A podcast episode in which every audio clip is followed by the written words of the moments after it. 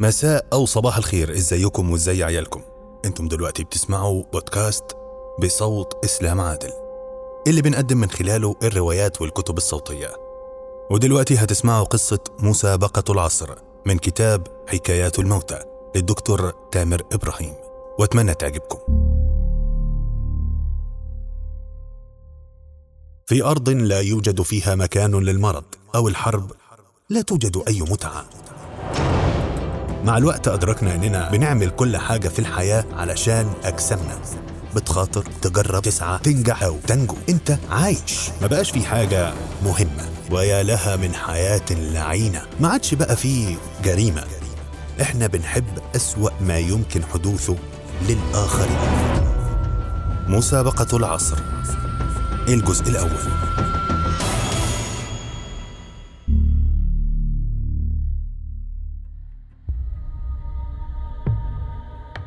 يمكن لو قلت لك إننا النهاردة وفي عصرنا ده بقينا بنمتلك النانو روبوت.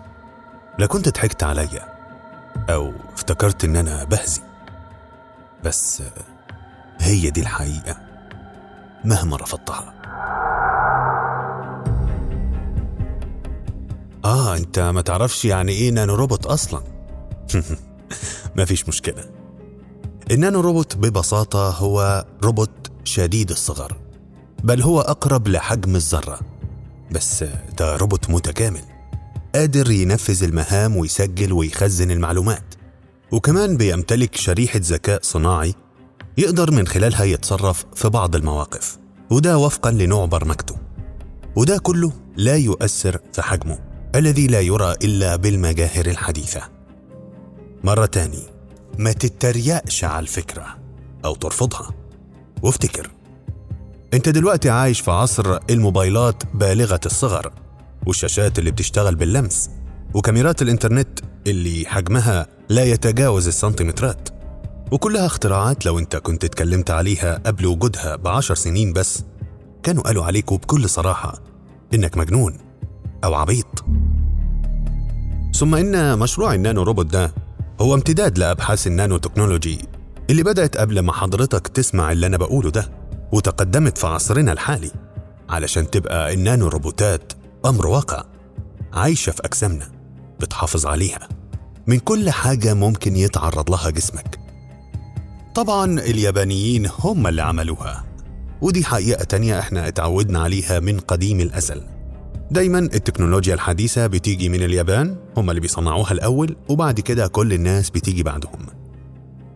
العالم ياكاشي هوراشاكي. كان بيقول وهو بيستلم جايزة نوبل عن إنجازه في المجال ده. From today, our bodies will have the respect they deserve. في النقطة دي بالذات كان عنده حق لكنه كان ضيق الأفق نوعا ما. بحقنة واحدة بس.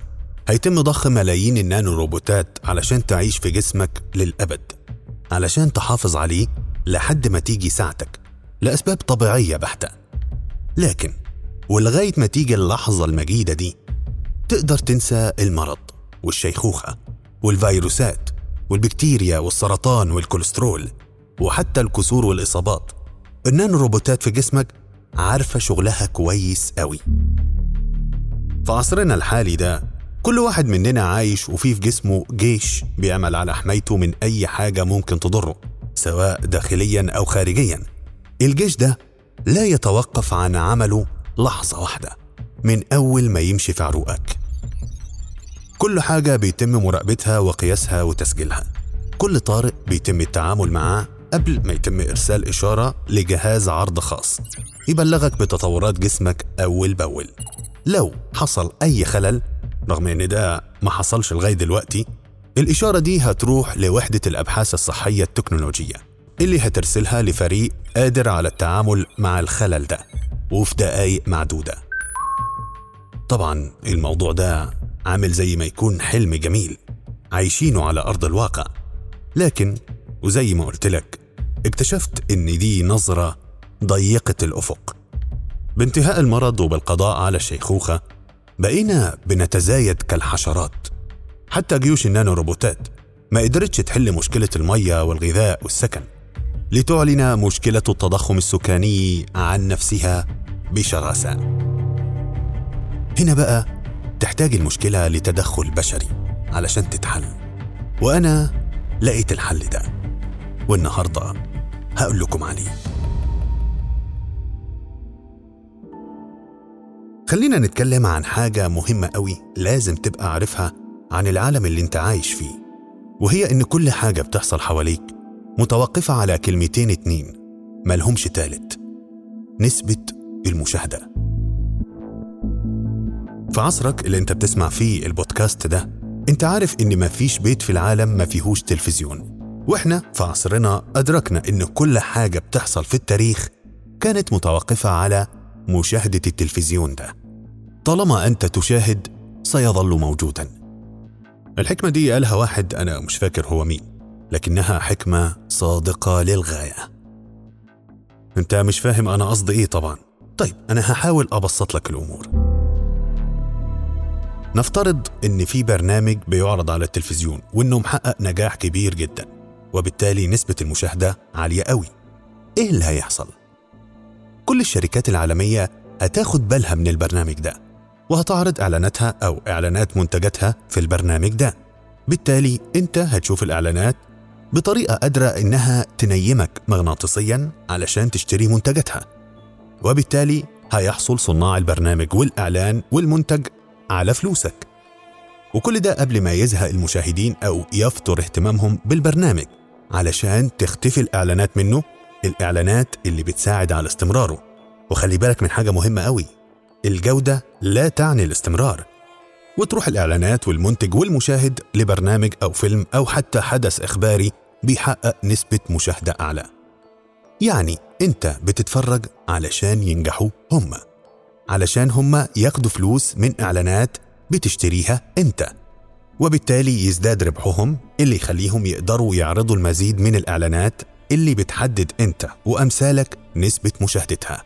وكل ده في النهاية بيبقى شكله وكأنه صنع لخدمتك انت.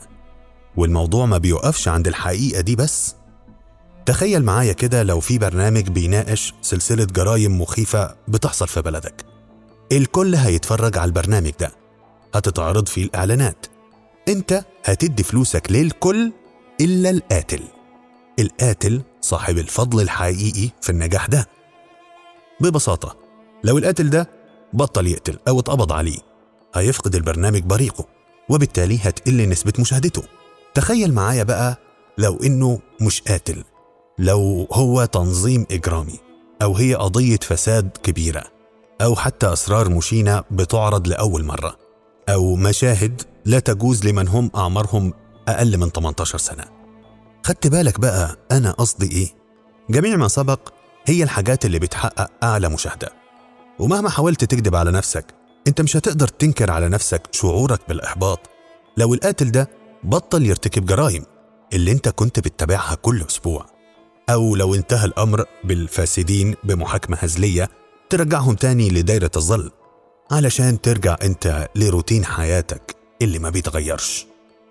خلينا نعترف مع بعض. إحنا بنحب أسوأ ما يمكن حدوثه للآخرين. بشرط إنه ما يحصل لناش إحنا. وإحنا على استعداد لمتابعته وزيادة نسبة مشاهدته. عشان عجلة الإنتاج تشتغل. عجلة الإنتاج اللي ما بتسحقش غيرنا. طيب حلو قوي. إيه علاقة كل ده بالنانو روبوتات؟ أنا هقول لك. في عصرنا الحالي ما بقاش في حاجة مهمة. في أرض لا يوجد فيها مكان للمرض أو الحرب لا توجد أي متعة. صدقني أو حتى حاول تسمعني للآخر علشان تشوف بنفسك الوضع بقى سيء قد إيه. لو أنت مش واخد بالك أنت عايش حياة مثيرة كل يوم. بتصحى الصبح وأنت مش عارف هو ده اليوم اللي جسمك هيكشف فيه عن مرض جديد ولا لأ؟ بتاخد فطارك ذو نكهة المبيدات والماء الملوث وانت مش حاسس بالخلايا السرطانية وهي بتحاول تصحى في أعضائك. وبعدين بتخرج من بيتك علشان تواجه العالم بغير سلاح أو حتى من غير حذر. ممكن تخبطك سيارة بتجري بسرعة فيروس بيطير رصاصة طايشة حفرة عميقة جسم تقيل ينزل عليك من السماء. سلاح أبيض يخش في جسمك يخترق جسمك. أدخنة سامة أو الموجات بتاعت محطات التقوية بتاعت شبكات المحمول. موجات المحمول نفسه أشعة فوق البنفسجية. كل الحاجات اللي بتسبب الحوادث فقط لا الجرائم. أنت كل يوم بتواجه الحاجات دي. بتروح لشغلك علشان تنتظر آلاف الفرص الأخرى للهلاك. لكنك بتخوض اليوم وبتعدي المعارك علشان ترجع بيتك في نهاية اليوم وعلشان ينتهي يومك في سريرك على وعد بمغامرة جديدة بكرة. وبتصحى بتخاطر تجرب تسعى تنجح أو تفشل تهلك أو تنجو. أنت عايش. إحنا بقى؟ فبفضل النانو تكنولوجي. ما بقاش في حياة زي ما كانت. أي مرض النانو روبوتات المجهرية في جسمك هتتعامل معاه على الفور. أي إصابة هيتم وقف النزيف وإصلاح واستبدال الأنسجة التالفة بأنسجة جديدة بيتم استنساخها وقتي. حتى لو اتضرب نار عليك. الرصاصة هتخرج من جسمك بعد لحظات بدون ما تأثر فيه إلا بشوية ألم. النانو روبوتات هتعطل الأعصاب الحسية وتتغلب على الألم ده وقتي.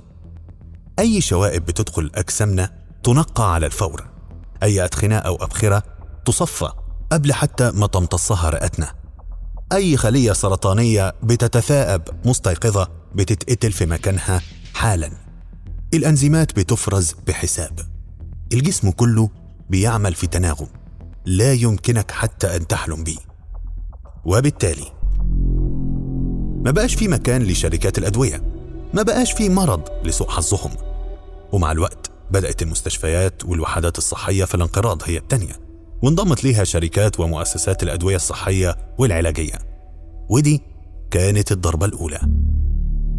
الأذكياء بقى استبدلوا نشاطهم بتصنيع النانو روبوتات على الفور. واللي خدوا وقت في التفكير وفي الدراسة والتأني فلسوا. بس ده ما كانش كل حاجة. مع الوقت أدركنا إننا بنعمل كل حاجة في الحياة علشان أجسامنا مش أكتر. إحنا بنشتغل وبننجح عشان الفلوس اللي هنشتري فيها الأكل لجسمنا اللبس لجسمنا المكان اللي هنقوي فيه جسمنا المتعة اللي بتستهلكها أجسامنا. حتى أنت بتمارس الخطأ ده كل يوم وأنت مش حاسس. أيوة في منك اتنين دلوقتي. واحد بيسمع اللي أنا بقوله ده وبيفكر والتاني مستني لما الحلقة تخلص علشان تروح تأكله وتشربه وتمنحه الراحة أو المتعة. والتاني ده هو أنت برضه. أنت بتشتغل علشان أنت. لحد ما جت النانو روبوتات علشان تقولك إن جسمك ما بقاش في حاجة ليك. وبكده تناقص الإقبال على السلع الاستهلاكية. وهنا كانت الضربة التانية.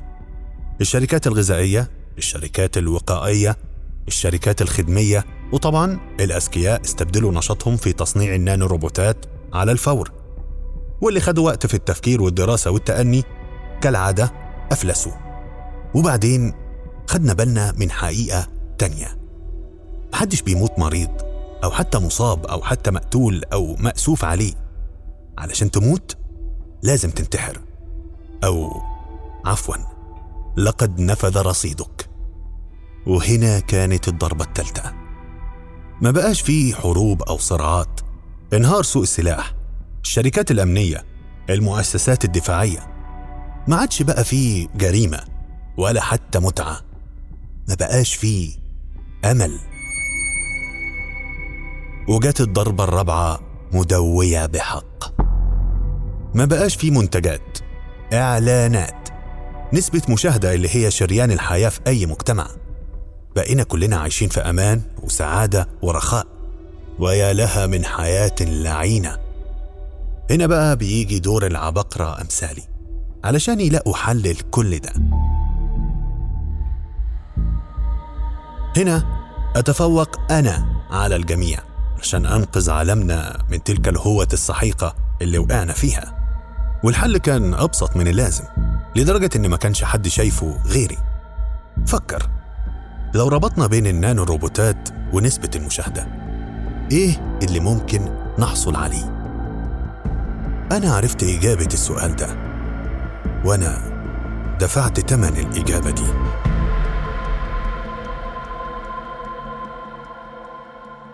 المتسابق الأول كان مدرس.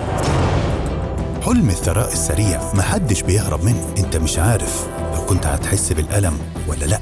كل الصحف اتهمتنا بالوحشية الدعاية السلبية يا عزيزي تفوق أهمية الدعاية الإيجابية بمراحل بالهمجية. مع الوقت هتتخيل نفسك مكان المتسابق. ده هتموت. أنت دلوقتي متورط معانا في البرنامج. مسابقة العصر. الجزء الثاني.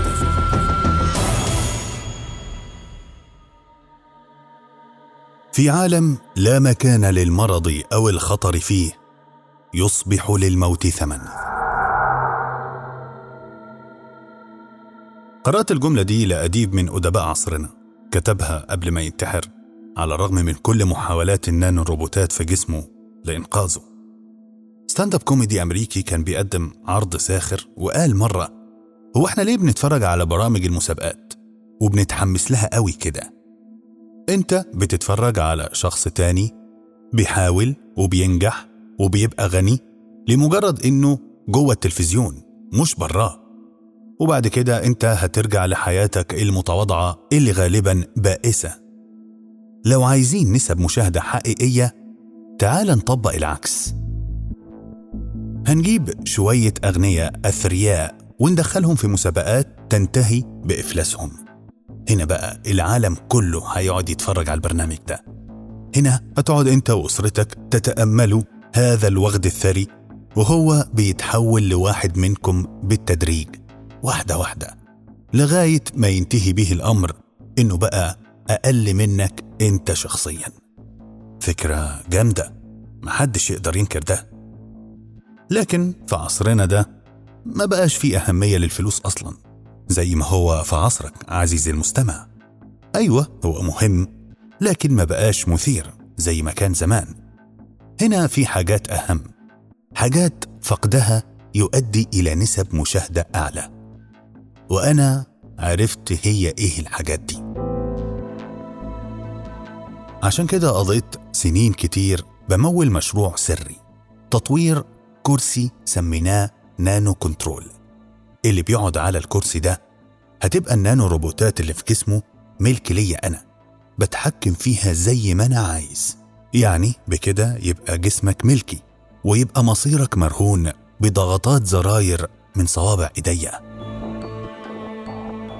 فاضل بس تعرف إن أنا بمتلك قناة تلفزيونية في عصري ده علشان تفهم أنا قصدي إيه. التلفزيون على رغم كل السنين دي لم يفقد سطوته أو سحره.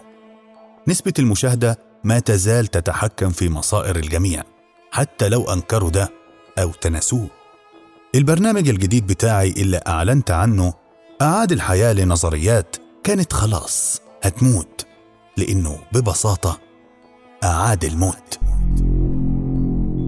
فكرة البرنامج بسيطة للغاية. المتسابق بيجي لمقر البرنامج وبيوافق على كل شروطنا من دون مناقشة. وبكده إحنا بقى هنتجنب كل التفاصيل القانونية المزعجة. بيتم تحديد يوم للمتسابق هيجي فيه علشان يخوض مسابقتنا البسيطة. هيقعد على كرسي النانو كنترول وهنوجه له بعض الأسئلة الثقافية المتنوعة. لو جاوب على كل سؤال هياخد دفعة ضخمة من الفلوس وده طبعا مش مهم. المهم إنك في كل مرة هتغلط فيها في إجابة سؤال النانو روبوتات اللي في جسمك واللي أنا بتحكم فيها طول ما أنت قاعد على الكرسي هتدمر عضو من أعضاء جسمك. إجابة غلط. النانو روبوتات هتدمر كليتك اليمين. إجابة تانية غلط. النانو روبوتات هتدمر نص كبدك الشمال. إجابة تالتة غلط. حاول تعيش برئة واحدة. إجابة رابعة غلط. ساعتها بقى هيتم اختيار عضو عشوائي. وهنا عليك أنت والمشاهدين إنكم تدعوا إن العضو ده يبقى طحالك مرارتك أو حتى مثنتك وإلا هتموت. ومفيش مجال للتراجع هنا. اللي بيبدأ المسابقة يكملها لغاية ما يحصل على الثروة أو يموت علشانها. وبكده هيتحول الكرسي بتاعنا لشيء أشبه بكرسي الإعدام. وده طبعا أمر مثير جدا. يعني هنحقق نسبة المشاهدة المطلوبة في عصر بتعيش فيه أجسادنا بإرادة روبوتات مجهرية.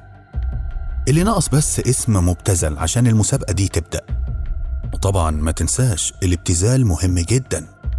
المشاهد بياخد وقت كبير علشان يتعرف على الأشياء الجديدة والوقت في عالم البث المرئي بيكلف فلوس فوق قدرتك على التخيل. عشان كده انت بتلاقي أسماء على غرار مشروب الصحة ينبوع الحيوية عملاق الطاقة إمبراطور الفيزياء. المسابقة واضحة ومش محتاجة إلا اسم سخيف يلزق في الدماغ وينفع يكون بداية لحمل الدعاية. أيوة نسميها مسابقة العصر. Are you ready?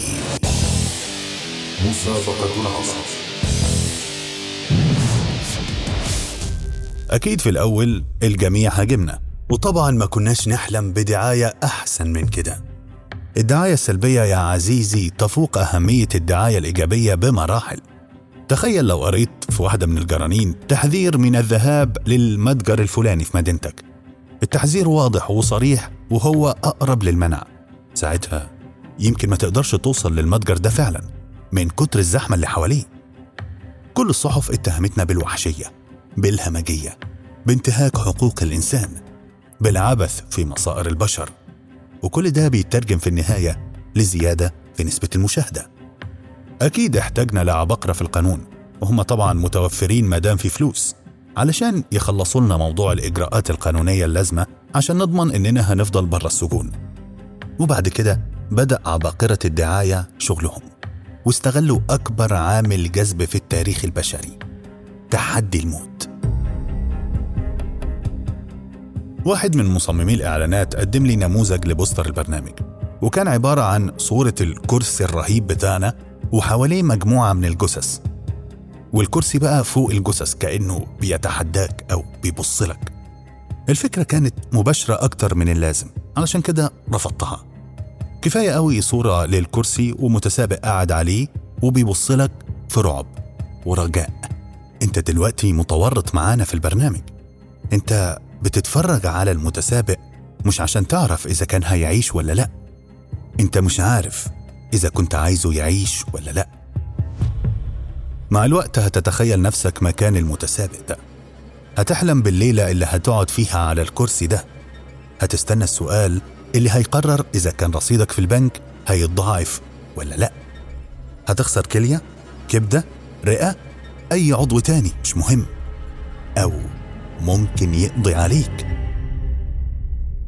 الحملة الإعلانية لازم تطول على قد ما نقدر. علشان ما يبقاش فيه كلام للمشاهدين إلا عن المسابقة وإمتى هتبدأ.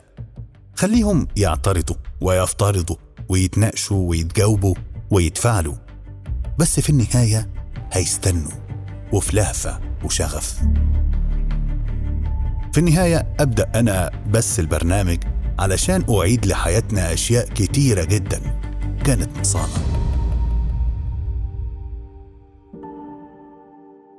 87% من سكان الكوكب شافوا الحلقة الأولى من البرنامج. أنت متخيل نجاح أعظم من كده؟ في الحقيقة أنا ما كنتش متخيل النسبة دي من المشاهدة على الإطلاق. الرقم اللي كان نفسنا نوصل له يعني 63% إنما 87 العالم كله اتفرج على الحلقة دي إلا طبعا اللي ما بلغوش سن المشاهدة وهي مسألة وقت مش أكتر. إنه النجاح كما ينبغي للنجاح أن يكون. المتسابق الأول كان مدرس في واحد من المدارس الثانوي. راجل في منتصف الثلاثينات. متجوز وعنده ابن عنده ست سنين. حالته الاجتماعية مش بطالة. لكن حلم الثراء السريع. محدش بيهرب منه. كان مرح ودمه خفيف وكان بيحاول يتغلب على رهبة المسابقة بهزارة هنا إفيه هنا طول الوقت. الأمر اللي فسره الخبراء بعد كده بإنها حيلة دفاعية معتادة بيمارسها الناس المقبلين على خطر هما مش عارفين إيه هو بالظبط.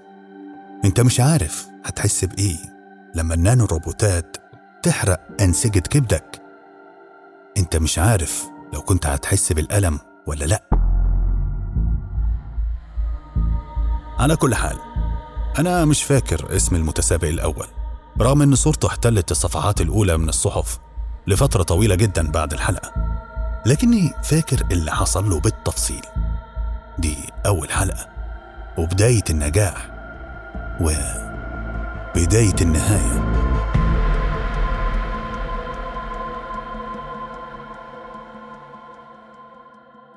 المساعد بتاعي شاب في مقتبل عمره شديد الأناقة خليهم يفكروا شوية في البداية لازم يبقى في أسئلة سخيفة معتادة. باقي من الزمن ثلاثون ثانية. خسر الكرسي ده هيعمل فيه إيه؟ خمسة. حتى الدعاية السلبية اختفت بالتدريج. أربعة. أنا لا يمكن أشتغل في البرنامج ده تاني. ثلاثة. فالكمبيوتر اختار مكان الضربة الأخيرة. ويا ريته ما اختار مسابقة العصر. الجزء الثالث.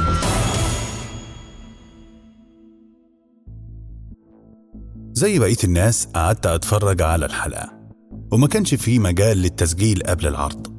البرنامج بيتبث لايف على الهواء مباشرة واللي بتشوفه دلوقتي بيحصل دلوقتي. أما بقى اللي هيحصل ده بقى اللي هنعرفه حالا.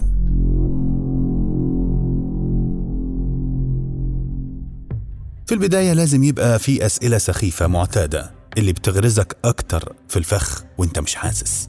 الأسئلة دي ممكن يجاوب عليها أي طفل وبتديك شعور كده نسبيا بالأمان وبتديك شوية فلوس مش بطالين في البداية. وبعد المرحلة دي بتبدأ الأسئلة الحقيقية. قعد بقى المتسابق الأول وعمال يجيب عرق من كل حتة وهو مستني أول سؤال حقيقي.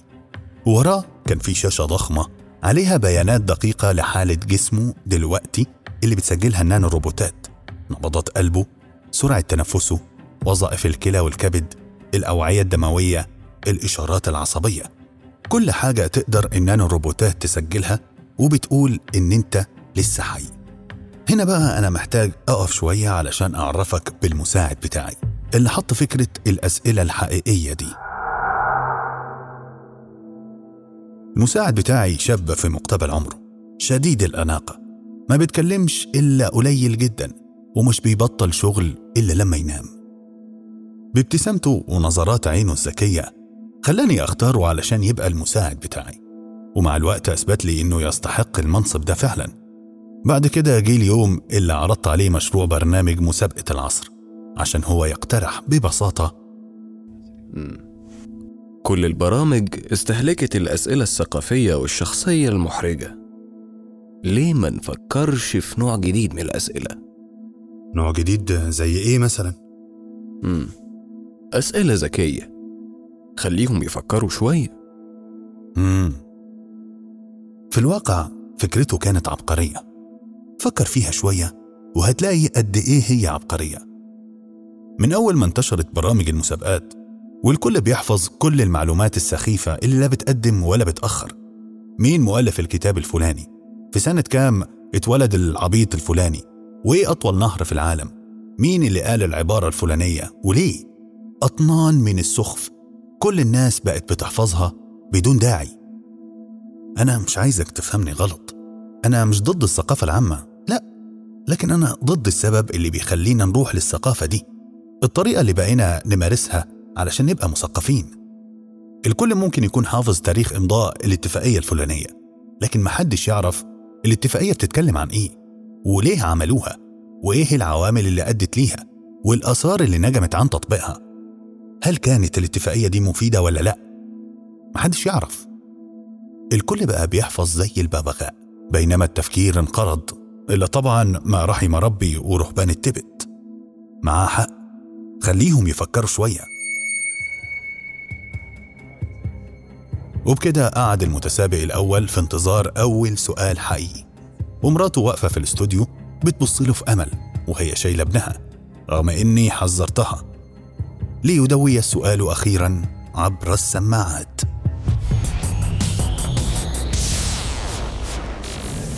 السؤال هو كيف تحصل على النار من الثلج؟ وفي مكتبي انفجرت من الضحك. أنا ببص على نظرة الذهول اللي كانت في عين المتسابق الأول.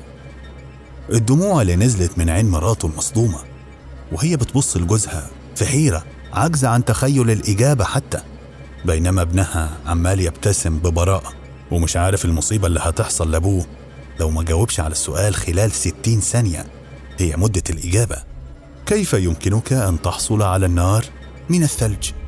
عارف إجابة السؤال؟ تقدر تفكر فيه؟ باقي من الزمن خمسون ثانية المتسابق الأول لسه عمال يتلفت حواليه. مش مصدق اللي سمعه. ده جه من بيته متسلح بكل المعلومات اللي ما بتهمش حد غيره واللي كان فاكر إنها هتوصله للغنى والمجد. باقي من الزمن أربعون ثانية. بدأ ينطق أخيرا علشان يردد في سره إن أكبر سور في العالم هو سور الصين العظيم وإن مؤلفة رواية فرانكشتاين هي ماري شيلي إن ألمانيا انهزمت في الحرب العالمية الثانية. باقي من الزمن ثلاثون ثانية. ضربات قلبه على الشاشة من وراه بتتجاوز المئة. يا رب يا رب ما يحصل له صدمة قلبية قبل ما ينتهي الوقت. عشرون ثانية. عشر ثواني. خمسة أربعة ثلاثة اثنان واحد. انتهى الوقت. ودوت صافرة انتهاء الوقت عشان أسمع شهقة مراته من عندي بينما المتسابق وشه يصفر في انتظار أول عضو هيخسره بضغط الزر وهنا بقى يجي دوري أنا اللي أختار نبدأ بإيه؟ نبدأ بإيه؟ نبدأ بإيه؟ آه خلينا نبدأ برئته اليمين هنشوف هيحصل إيه لما أضغط على الزر ده مقتطف من حوار صحفي مع ربة منزل شافت الحلقة الأولى من مسابقة. بعد ما عدت الدقيقة اللي كان بيفكر فيها كلنا اتنفضنا من مكاننا أنا وكل اللي كانوا معايا في البيت. اتخضيت جامد. ده خسر؟ وطبعا أول مرة هنشوف هيحصل إيه لما حد يخسر. الكرسي ده هيعمل فيه إيه؟ للحظة ما حصلش حاجة. اللحظة دي كانت طويلة جدا. عينينا كانت متشعلقة بالشاشة اللي عليها وظائف جسمه. أختي كانت جنبي وبتقولي في إحباط شكل البرنامج مجرد كدبة جديدة. بعد كده فجأة المتسابق اتنفض وفضل يصرخ بألم رهيب والدم بقى بيخرج من بقه على كل حاجة حواليه. كل حاجة. مقتطف من تقرير الدكتور اللي كشف على المتسابق الأول في مسابقة العصر. الحقيقة أنسجة الرئة اليمين كانت محترقة تماما. الغريب إن الأنسجة المحيطة بالرئة كانت سليمة. ده طبعا بسبب النانو روبوتات. لكن أنا ما كنتش أتوقع إنها ممكن تعمل حاجة زي كده لو اتحكمنا فيها. مقتطف من حوار مع مخرج الحلقة الأولى من برنامج مسابقة العصر. أنا لا يمكن أشتغل في البرنامج ده تاني. عمري ما هكررها مهما كان التمن استحالة.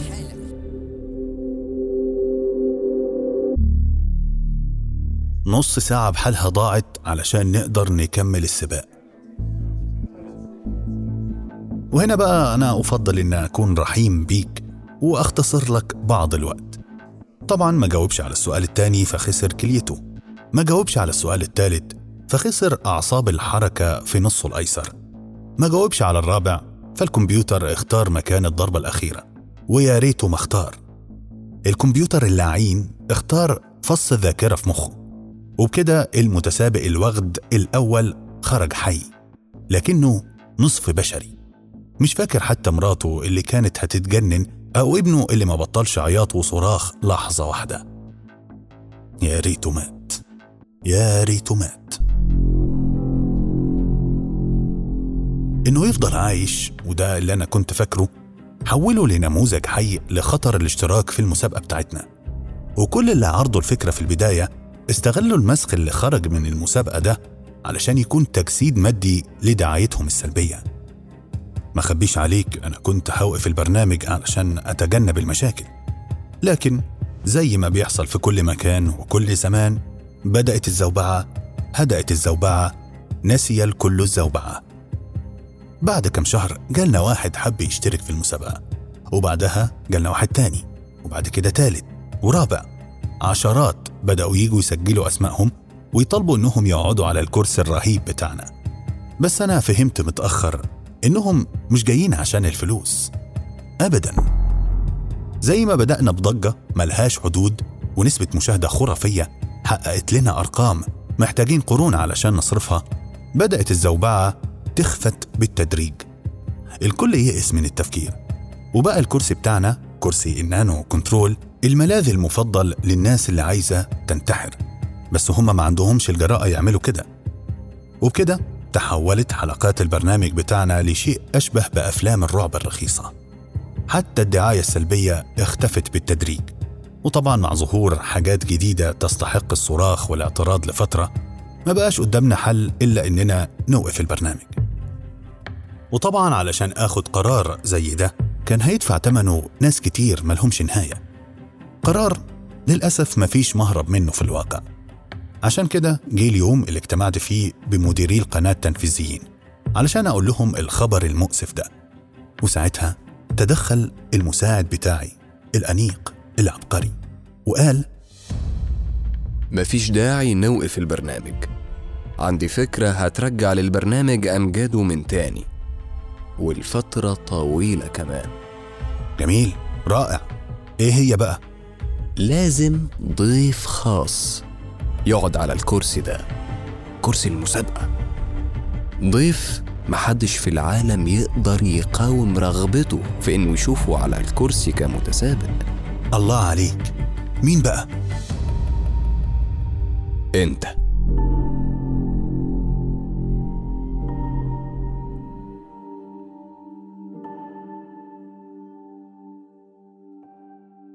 اللي زي مساعدي ده ما بيفكروش إلا بطريقة واحدة. أنا عرفت اللي هيحصل لك بكرة. هل ممكن تتوقع نسبة اللي شافوا الحلقة اللي كانوا نفسهم يشوفوني بموت ببطء؟ مفيش أسئلة. هو سؤال واحد. يا ابن اللذينة أنت ما تقدرش تنكر إنك نفسك تشوف القصاص العادل. السؤال سهل. وابتدت الحلقة وابتدت النهاية. مسابقة العصر الجزء الرابع الأخير.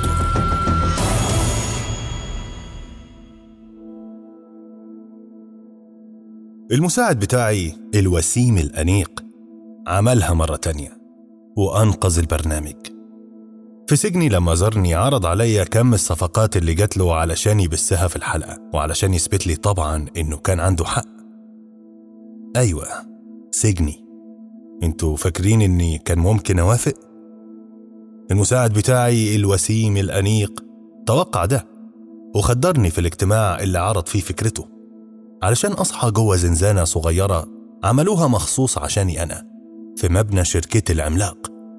وطبعا عديت بكل المراحل المعتادة. في الأول الصدمة بعد كده الذهول وعدم التصديق بعد كده الغضب. الثورة اللي ما كانش ليها لا بداية ولا نهاية وبعد كده التوسل والرجاء وفي الآخر الاستسلام. سألت المساعد بتاعي فجاوبني بعملية تامة. أنتوا هتذيعوا الحلقة إمتى؟ بكرة. استعد كويس. انت عارف ان أنا مش هقوم من على الكرسي ده حي. سكت للحظة كان شكله فيها شديد الجاذبية وهو عمال يفكر قبل ما يجاوبني ويقول عارف. بس أكيد أنت برضو عارف إن الموضوع يستاهل.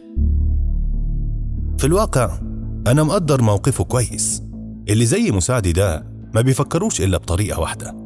إزاي ممكن ينجزوا شغلهم في أفضل شكل؟ ده النوع اللي عايش بيتنفس وينام ويصحى علشان يجاوبوا على السؤال ده بطريقة عملية. عايشين كأنهم آلات مبرمجة ما بتفكرش في العواقب أبدا. أنا أصلا اخترت مساعد ليا عشان كده وعشان كده أنا متفهم اختياره ليا علشان أكون الضحية الجاية على الكرسي. انت ما تقدرش تنكر انك نفسك تشوف القصاص العادل. هو انت ممكن تقول لي إيه الأسئلة؟ مفيش أسئلة. هو سؤال واحد. وسابني ومشي. مشي من غير ما يسيب لي فرصة علشان أسأله أسئلة تانية. سؤال واحد بس. مستنيني بكرة. سؤال واحد بس. ومش لازم أكون عبقري علشان أعرف إن السؤال ده هيكون تمنه حياتي. مساعدي مش هيسيبني أكيد بكلية واحدة علشان لو فضلت عايش هو عارف كويس إن أنا هفضل وراه لغاية ما موته سؤال واحد يعني حياتي أو هلاكي؟ سؤال المليار دولار. لحظة. تصدق الاسم ده مبتذل. ينفع نبتدي بيه برنامج مسابقات جديد. ده لو فضلت عايش بكرة. لو.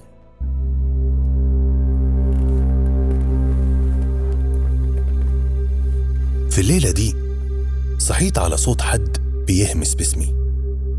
كنت فاكر إن أنا بحلم لولا إني عارف الصوت ده كويس. ده ده اسمه إيه؟ أنا مش فاكر اسمه. بس هو ده الراجل العجوز اللي صمم لي الكرسي النانو كنترول. وهو دلوقتي عمال ينادي عليا بلهفة من الأوضة اللي لازقة فيا على طول. ده أكيد مسجون هو الراخر سامعني. هنا هنا. من فتحة التهوية في الحيطة بسرعة. أنا عرفت اللي هيحصل لك بكرة. هاي أنت. سامعني. اتعدلت على سريري وهمست له أنت إيه اللي جابك هنا؟ المساعد بتاعك بس مش مهم. اسمعني كويس. اللي هقول لك عليه ممكن يبقى أملنا الوحيد. أمل؟ أمل في الهرب؟ اسمعني اسمعني قبل فوات الأوان. هل ممكن تتوقع نسبة اللي شافوا الحلقة اللي كانوا نفسهم يشوفوني بموت ببطء؟ 92% أي خبير إعلانات هيقولك إن نسبة المشاهدة دي غير منطقية ولا يمكن تحقيقها بأي تمن. لكن يبدو إن حتى الأطفال في عصري كانوا عايزين يشوفوا لحظات الأخيرة. حتى أعتى القتلة المتسلسلين ما بلغوش القدر ده من الشهرة. لكني أستاهل. أنا اللي طلبت من البشر إنهم يفكروا فتحولت بالنسبة لهم إلى ما هو أسوأ. جاني المساعد بتاعي علشان يقول لي إنه متحمس جدا لحلقة النهاردة وإنه حاسس إنها هتبقى بداية مرحلة انتقالية للقناة وإنه مش حاسس ناحيتي بأي تأنيب ضمير. بالنسبة له أنا مجرد أداة علشان تحقق أعلى نسبة مشاهدة مش أكتر. تماما زي ما كان المتسابقين اللي فاتوا بالنسبة لي. ودوني الأستوديو وبدأت أسمع المزيكا المميزة لتتر البرنامج. وساعتها عرفت إنه ما بقاش قدامي كتير.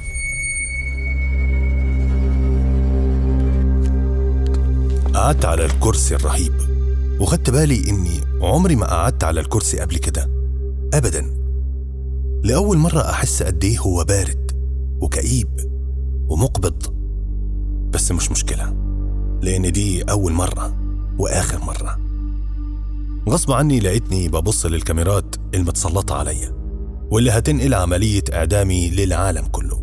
وبدأت أراجع في عقلي اتفاقي مع الراجل العجوز اللي صمم الكرسي ده واللي طبعا دوره هيجي بعد مني لو ما عملتش اللي اتفقنا عليه. خلصت مزيكة التتر وابتدت الحلقة وابتدت النهاية.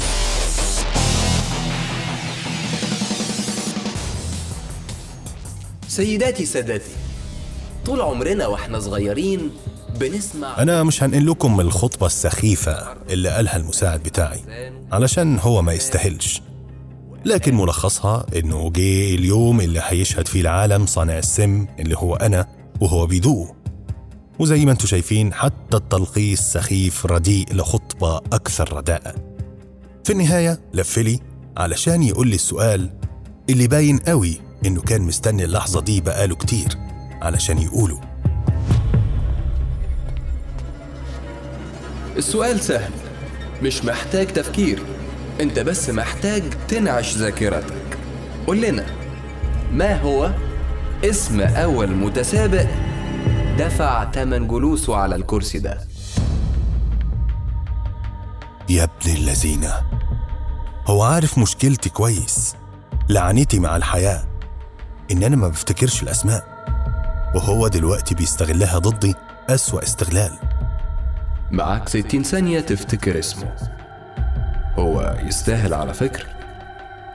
ده أول واحد صنع مجدك. مش كده برضو؟ يا ابن الذين يا ملعون. حاول تفتكر.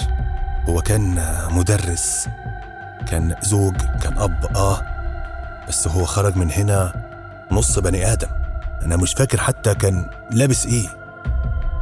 ما هو اسمه. آه يا لعين يا وغد. على الرغم من كل شيء كان جوايا أمل عميق بإني ممكن أجاوب على السؤال وأقوم من على كرسي النانو روبوت عايش. لكن المساعد الأنيق الوسيم عرف يلعبها صح. باقي من الزمن خمسون ثانية. بحاول أعتصر خلايا مخي. أحاول ألاقي إجابة للسؤال ده بس أنا عارف ومتأكد إني مش هلاقي حاجة. أنا فاكر وشه كويس وفاكر نظرة الصدمة اللي كانت في عينه لما سمع سؤاله الحقيقي الأول. أكيد هي نفس النظرة اللي في عيني دلوقتي. باقي من الزمن أربعون ثانية. لما تعيش حياة شبه حياتي لما تشتغل شغلانة شبه شغلانتي هتتحول الحياة بالنسبة لك لأرقام. صفقات بأرقام أرباح بأرقام. نسبة مشاهدة بأرقام. ومع السنين هتدوب الأسماء في دماغك. هتنساها هتتلاشى. حتى المساعد بتاعي ده أنا مش فاكر اسمه. أنا أعرف إنه المساعد بتاعي وبس. باقي من الزمن ثلاثون ثانية. حتى الراجل العجوز اللي صنع الكرسي ده واللي حط لي خطة النهاية. أنا مش فاكر اسمه ومش مهتم إني أسأله عنه. حتى في ليلتنا الأخيرة مع بعض. هو بالنسبة لي مجرد رقم رقم في سجل بتعامل معاه. رقم بياخده هو مني علشان ينتهي من صناعة الكرسي ده. أما اسمه معرفوش ومش مهم خالص. عشرون ثانية. العالم كله تقريبا بيبص لي في عدسة الكاميرا اللي أنا عمال أبص فيها دلوقتي. مستني مني إجابة السؤال وأنا مش عارف هما بيتمنوا إني أجاوب ولا لأ. أكيد دلوقتي صورتي على الكرسي ده. تنفع تبقى بوستر دعاية للمسابقة محدش حلم بيه. أنا كل اللي أنا كنت عايزه إنهم يفكروا أو يدفعوا لي تمن التفكير ده. عشر ثواني. عشر ثواني هي كل اللي أملكه علشان أسترجع كل اللي اتفقت عليه مع العجوز اللي صنع الكرسي واللي أنا مش فاكر اسمه وما يهمنيش. عشر ثواني وصفرت النهاية هتنطلق. وبالتالي الإشارة اللي هتدفع النانو روبوتات في جسمي علشان تحرق مخي أو قلبي أيهما أسرع لموتي؟ خمسة. عيني تتحرك أخيرا علشان أبص لمكان الحقنة اللي حقني بيها العجوز امبارح. في دراعي. هو قال لي إن دي كفاية قوي وإن الفصيلة الجديدة من النانو روبوتات اختراعه الأخير اللي حقنها في جسمي هتعمل اللازم. أربعة. ما هو اسمه. هتمر الثواني وهنسمع صفارة. بعد كده الفصيلة الجديدة هتاخد الإشارة علشان تبثها للعالم أجمع. أيوة أنا مش هموت لوحدي. الفصيلة دي قادرة تتحول لنواة تنشر الشيء الوحيد اللي ناقصنا في العصر ده الموت. ثلاثة. العجوز قال لي إنه ما جربش اختراعه. لكنه الأمل الوحيد اللي بنملكه. الأمل إنه يبقى في حدود للي بيحصل ده كله للحياة الصناعية اللي عايشينها للصحة اللي ما نستاهلهاش لعقولنا اللي نسيت الألم والخوف والأمل. اثنان. غلطتي وأنا اللي هصلحها. هخلي العالم كله يدفع التمن معايا واللي هيعيشوا هيكون عليهم إنهم يتعلموا الدرس كويس ويفهموه إنهم يفكروا فيه. الإشارة اللي هيطلقها جسمي هتحول جيوش الروبوتات في أجسامنا لجيوش إعدام لكنها مش هتقتل الكل بس اللي يستاهلوا واحد. اسمه إيه؟ مش مهم الاسم كلنا هنموت. يا ملعون.